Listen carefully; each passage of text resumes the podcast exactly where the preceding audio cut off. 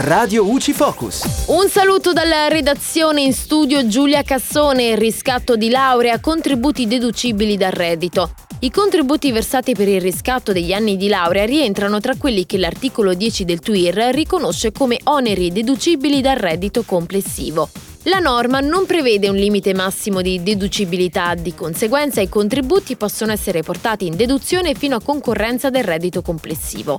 Il contribuente può decidere di pagare in un'unica soluzione o a rate e la valutazione sulla convenienza fiscale di queste due scelte deve essere effettuata tenendo conto non solo del reddito complessivo che si consegue nell'anno e le ritenute da conto subite, ma anche delle eventuali detrazioni per carichi familiari e lavoro, detrazioni per oneri sostenuti nel periodo d'imposta, altri oneri deducibili dal reddito o altre detrazioni e crediti d'imposta spettanti.